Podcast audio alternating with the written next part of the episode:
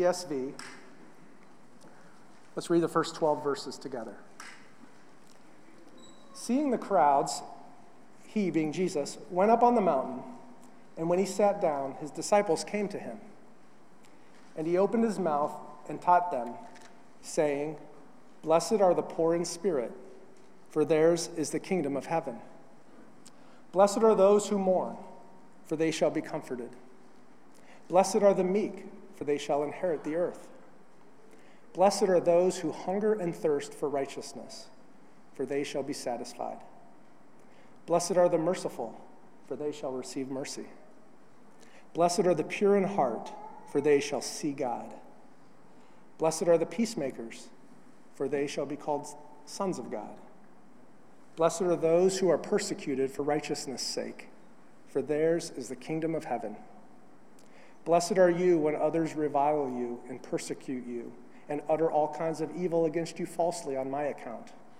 Rejoice and be glad, for your reward is great in heaven, for so they persecuted the prophets who were before you. You may be seated.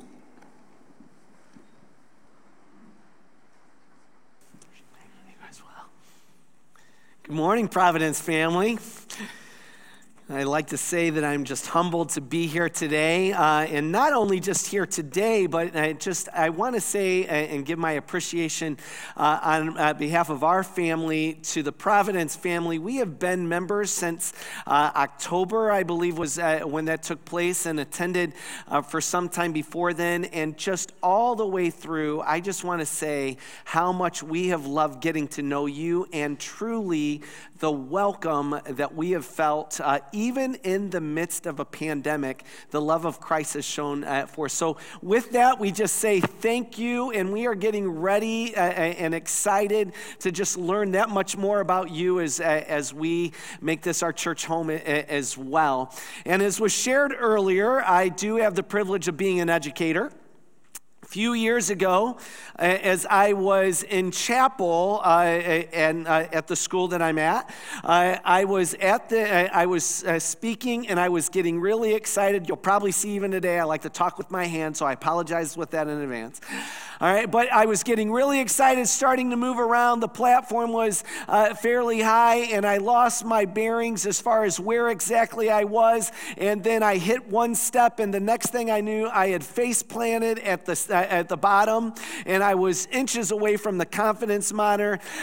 It was not a good scene, and probably just like is what is going on right now in that room. That day, there were some that were absolutely mortified, thought we can't laugh at that, and then there was a group of guys that were just dying to laugh at that. It was that funny of an experience. So fast forward to this spring, I'm talking to the seniors of the school, and I'm asking them specifically about chapel. I'm wanting to know what can they glean, any kind of points of insight that I could have that would just help me along and just try and be a better minister of the gospel to our students. And I said, so any suggestions with chapel? And then one of our guys raised a hand, being super spiritual, looks at me like, well, you know, that face plant was pretty funny. You could do that again.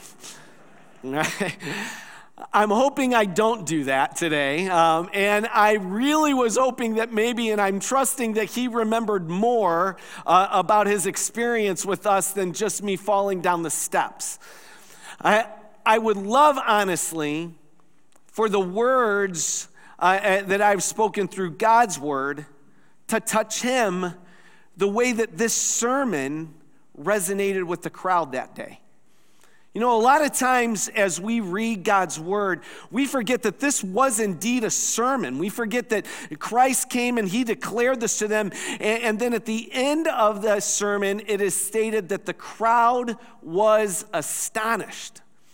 Using some cultural vernacular of the day, it was a mic drop moment. They had heard something that maybe they had heard refrains of it before. Maybe they had heard somebody speak it before. But this day, the Son of God, Jesus Christ in flesh, came and he declared this powerful message that left them in awe. They were wondering, they had never heard it, Scripture says. as one being taught with authority and not as the scribes.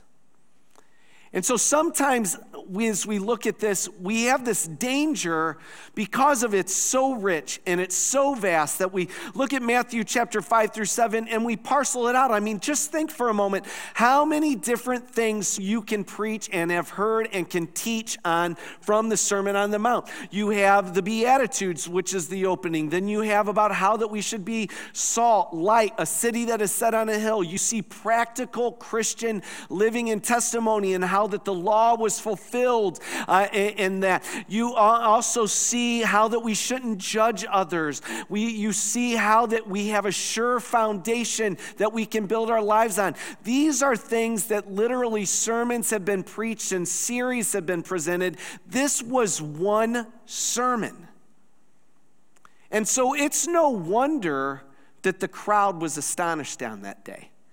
It's no wonder that they had saw something come alive, and it's no wonder that the multitudes continued to follow him and try and learn more.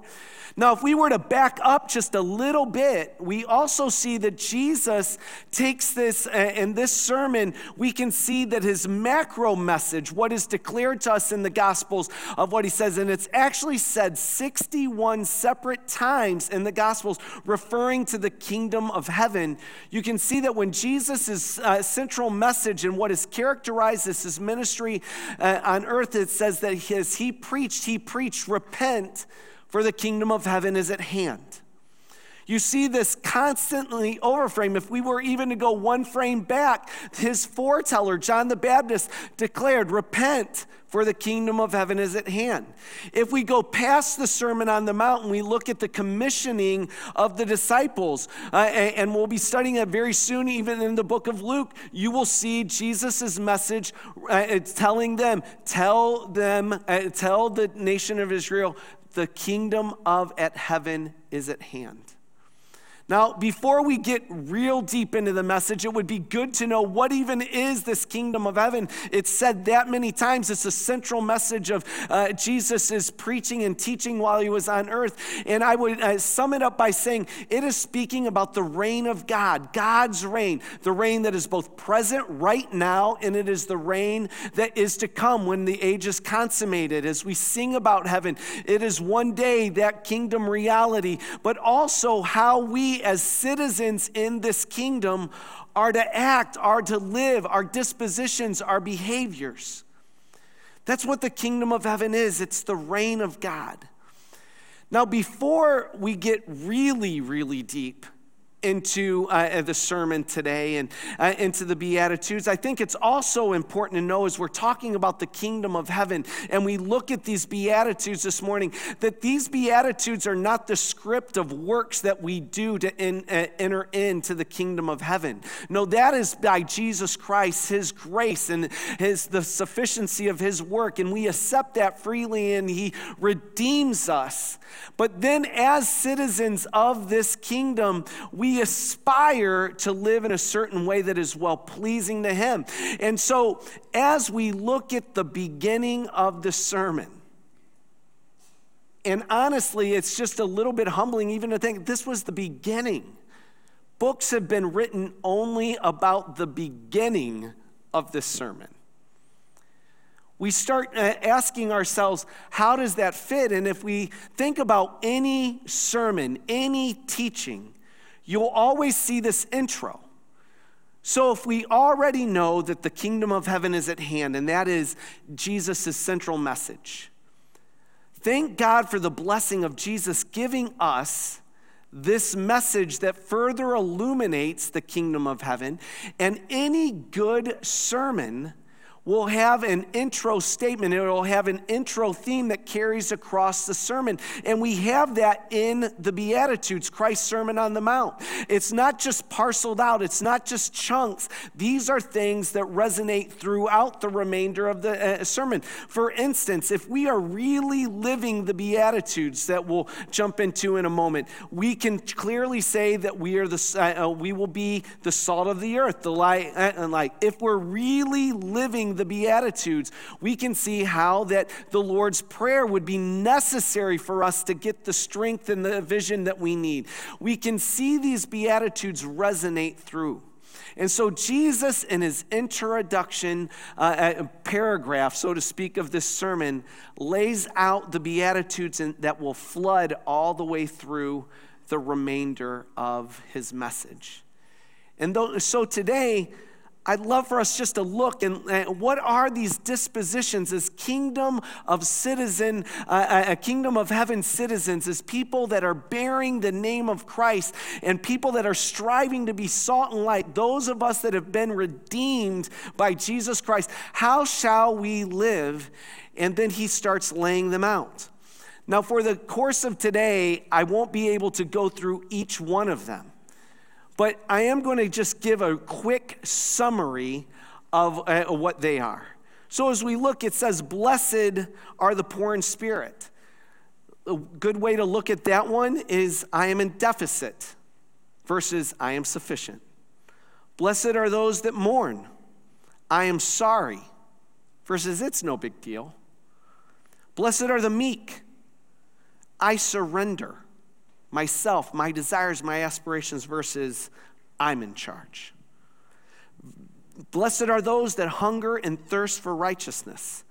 My desire, my motivation is to I please God versus I please myself. Blessed are the merciful. I have empathy versus I provide judgment. Blessed are the pure in heart. I have a singular focus versus I have multiple priorities. Blessed are the peacemakers. I pursue reconciliation versus I pursue vengeance or my own way. Blessed are the persecuted. I will endure versus it all depends, situational ethics. See, if you look at those Beatitudes, and we're going to look and take a flyover of just the different things that these Beatitudes, these kingdom of heaven dispositions minister to us. As I read those, here's what I come face to face with. The first part is that they are radically different than our present reality. They're radically different from myself personally, and they're radically different from the ebb and flow of the culture. So I just want to give you a little test today. As we examine these pieces, how many of us can, with a clear heart and a clear conscience, say as we got cut off from traffic, that our natural disposition is found in these Beatitudes? Or how many of us can say when we're trying to get the family ready for church? I know that our kids are now older, but I distinctly remember when they were littles. There was a lot of times of intense fellowship as we were trying to load the van or load the flex and get to church. The time that we ought to have been the most peaceful time was not. All right, it's like so, and then even in the disposition as you walk through the course of your life with your family and your friends, can you say that your natural disposition are these things that Jesus in his introduction of his sermon lays out, that blessed are these, the people that are living this way? And I look at that and I'm like, all too often, I can honestly say these are radically different than what immediately comes to my mind. I'll give you one more. How many of us really want the Cleveland Browns to be peacemakers when they are playing the Pittsburgh Steelers? See, it's just counter-cultural. And our dispositions are always, we want our own. And the only way that we can get our own is to put somebody else down and just to be victorious in competition to the winner goes the spoils. You know, this is how we're wired internally. It gets into, and I'll get into this more in a moment, but these are radically different. And then think about what we even subtly teach even in our schools and even in our homes. We're teaching about being victorious all the time, and having success is a good thing, but not when it comes at the expense of people. But I look at these kingdom of heaven dispositions, and I'm like, that's not what Jesus is saying at all. They are radically different than the ebb and flow of culture and the way that and the things that initially come to my mind. And here's second part about these kingdom of heaven dispositions, these Beatitudes. They're expected. I want us to pause. I'm going to be completely transparent. When I first was saved, I was born and raised in church. I had come across Beatitudes. I even remember doing some things in VBS to help me remember what they are. And I remember all the time when I was thinking about the Beatitudes, I'm like, these are aspirations. These are things that I should aspire to be. And then once I came to Christ, once I started getting into his word, once I started seeing the themes of these Beatitudes, as I read the fruits of the Spirit about how he's expecting those things to be coming out of abundance of a heart that has been redeemed by Christ, as I started seeing those things, I'm like, wait a minute, those aren't aspirations, those are expectations. And I'm like, I'm supposed to be acting like this. These are the things that my thoughts are supposed to be centered on. And then to give myself a little bit of a pass, I'm like, okay, well, I'm going to start like chunking my life up a little bit. So I'm looking at my calendar. I have this tough meeting coming up. I'm going to really work hard to be a peacemaker there. All right, but when my kids are driving me crazy, you know, I can put the whole peacemaking thing on the shelf for a moment. And so I started trying to chunk my life, and then the Lord started really working on it. No, those aren't just aspirations, Denver, and those aren't just moment in time expectations. This is how you are going to be salt and light to a world that needs to hear about me. This is how your conduct is going to be so radically different that it sends a message that something different is residing in you. And then when I come face to face with that reality, when I come face to face with the fact that if you were to ask my lovely bride, if I strive to live these things, I hope and pray that she would say, yes, you do. But then if you were to ask her, how is he with being meek? Or how is he being poor in spirit? Is he like that all the time?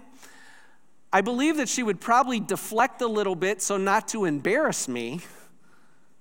But the reality is, I know that I don't measure up to those things all of the time.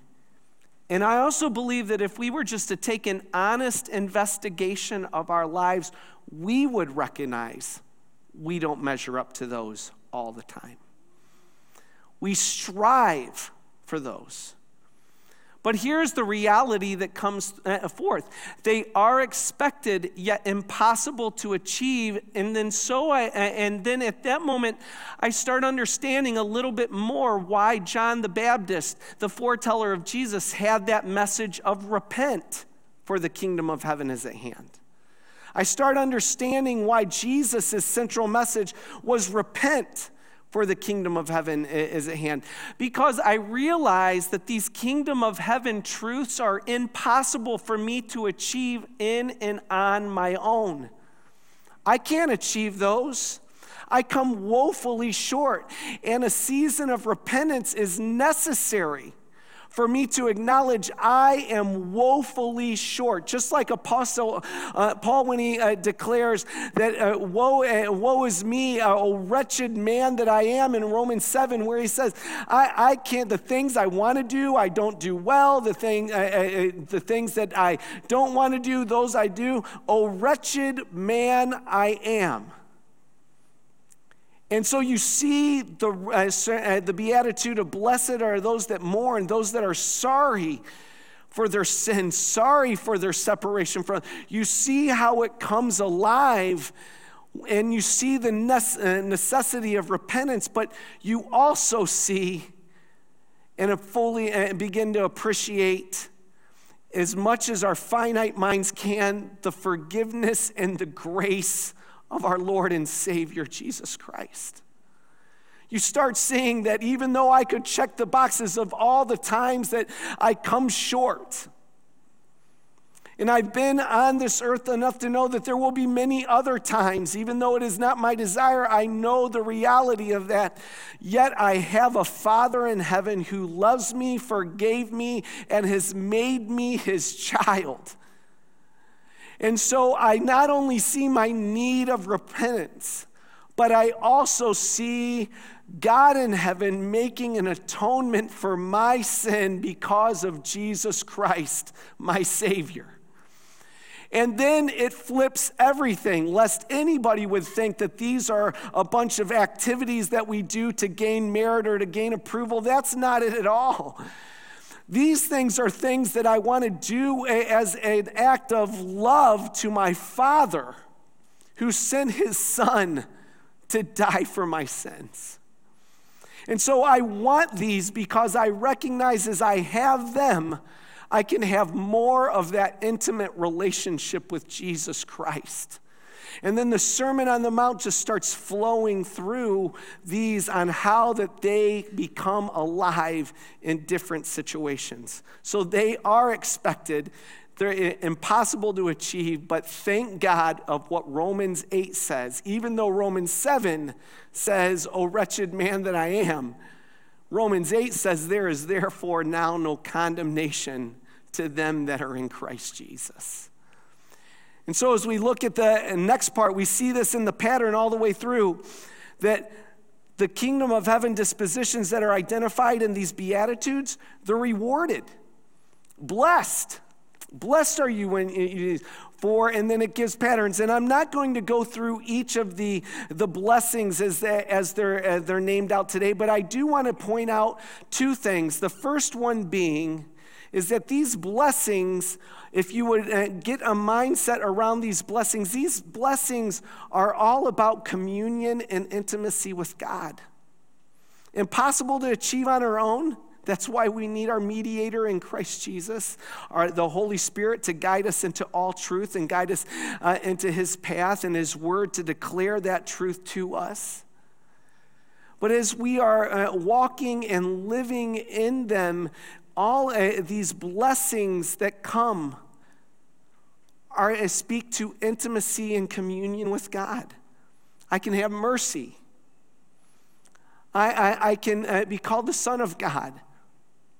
And they just go on and on. I can embrace the kingdom of heaven as a reality for my life because Jesus Christ has paid my debt, given me the opportunity to live and empowered by the Holy Spirit to fulfill these things in my life. And the second one, and this is the reality as you read these, I recognize that everyone reading these today, you may be reading them and the situations of your life may be far different compared to the people that are in other seats here this morning. And maybe you are living in a place where you don't feel like there's a lot of peace going on in your life. Or you don't feel like there is this ever-present communion. And certainly there are those times where that is so sweet and the presence of the Lord is so real. But then there are others where we walk by faith. And so if I could encourage each of us this morning that as we are walking, that we don't be weary in well-doing. Scripture says that we shall reap if we faint not. And that the Lord also says to comfort one another with these words, that even though life is challenging, life is hard, there will be trials. Romans 5 speaks to there will be trials. But he also encourages us that even in those trials, remember that trials, tribulations, work experience. I should say patience, rather. Patience works experience. Experience works hope. Hope in what? That the Lord is working in your life. And then Scripture declares, and hope makes us not ashamed. So friend, don't be weary as you are striving to please the Lord and be a light for him. Honor him. And then the last part of today, as we look at those kingdom of heaven dispositions, we see that they're not at all like the culture promotes and teaches. We can see that they are indeed radically different. We know that they are impossible to achieve on our own. We know that they are acknowledged, they're rewarded in God's kingdom, and we also recognize that they render a response. Like, you can't look at these and not have a response. There will be, as the Lord is working in our lives, and we can see where we come short, and we can see the need to repent. And when we see the need to repent and we accept that invitation, Christ, we know as we proclaim his truth, says that he can forgive us of our sins, cleanse us from all unrighteousness, give us a new family to which and make us literally a new creation. Or we also know that we can hear these things and we can hold on to the cultural ebb and flow. The ebb and flow that suggests it's about me. And not even that I'm wanting you to feel bad, but I'm going to take care of me, you take care of you, and that'll just be fine. And then all the while missing the fact that what the kingdom of heaven wants to do is draw you into a family where it's not just about you. It's a family where we can grow together, live in communion with our Lord, grow in his faith and grace and knowledge, and see others come into this family as well. That would be God's desire for your life. Not that you keep on fighting the fight of individual self-expression, but that you would find yourself as adopted members into the body of Christ. These kingdom of heaven dispositions are possible in our lives when we're living a life that is spirit-filled, walking with the Lord in communion with him by the redemption afforded to us through his Son. Let us pray. Heavenly Father, Lord, we're just so thankful for your goodness and your mercy. So thankful for the power of your transforming word, Heavenly Father, how it's able to cut into us, how it's able, Lord, by your grace, able to lift us up, and Heavenly Father, by how you are able to redeem us. Dear Lord, we pray today as a church family, in our homes, in our neighborhoods, in our workplaces, that these dispositions as we represent your kingdom would become alive in us as we strive to be well-pleasing and a testimony and a light for you. We ask all of these things because of you and for your glory. In Jesus' name we pray. Amen. Amen. Let's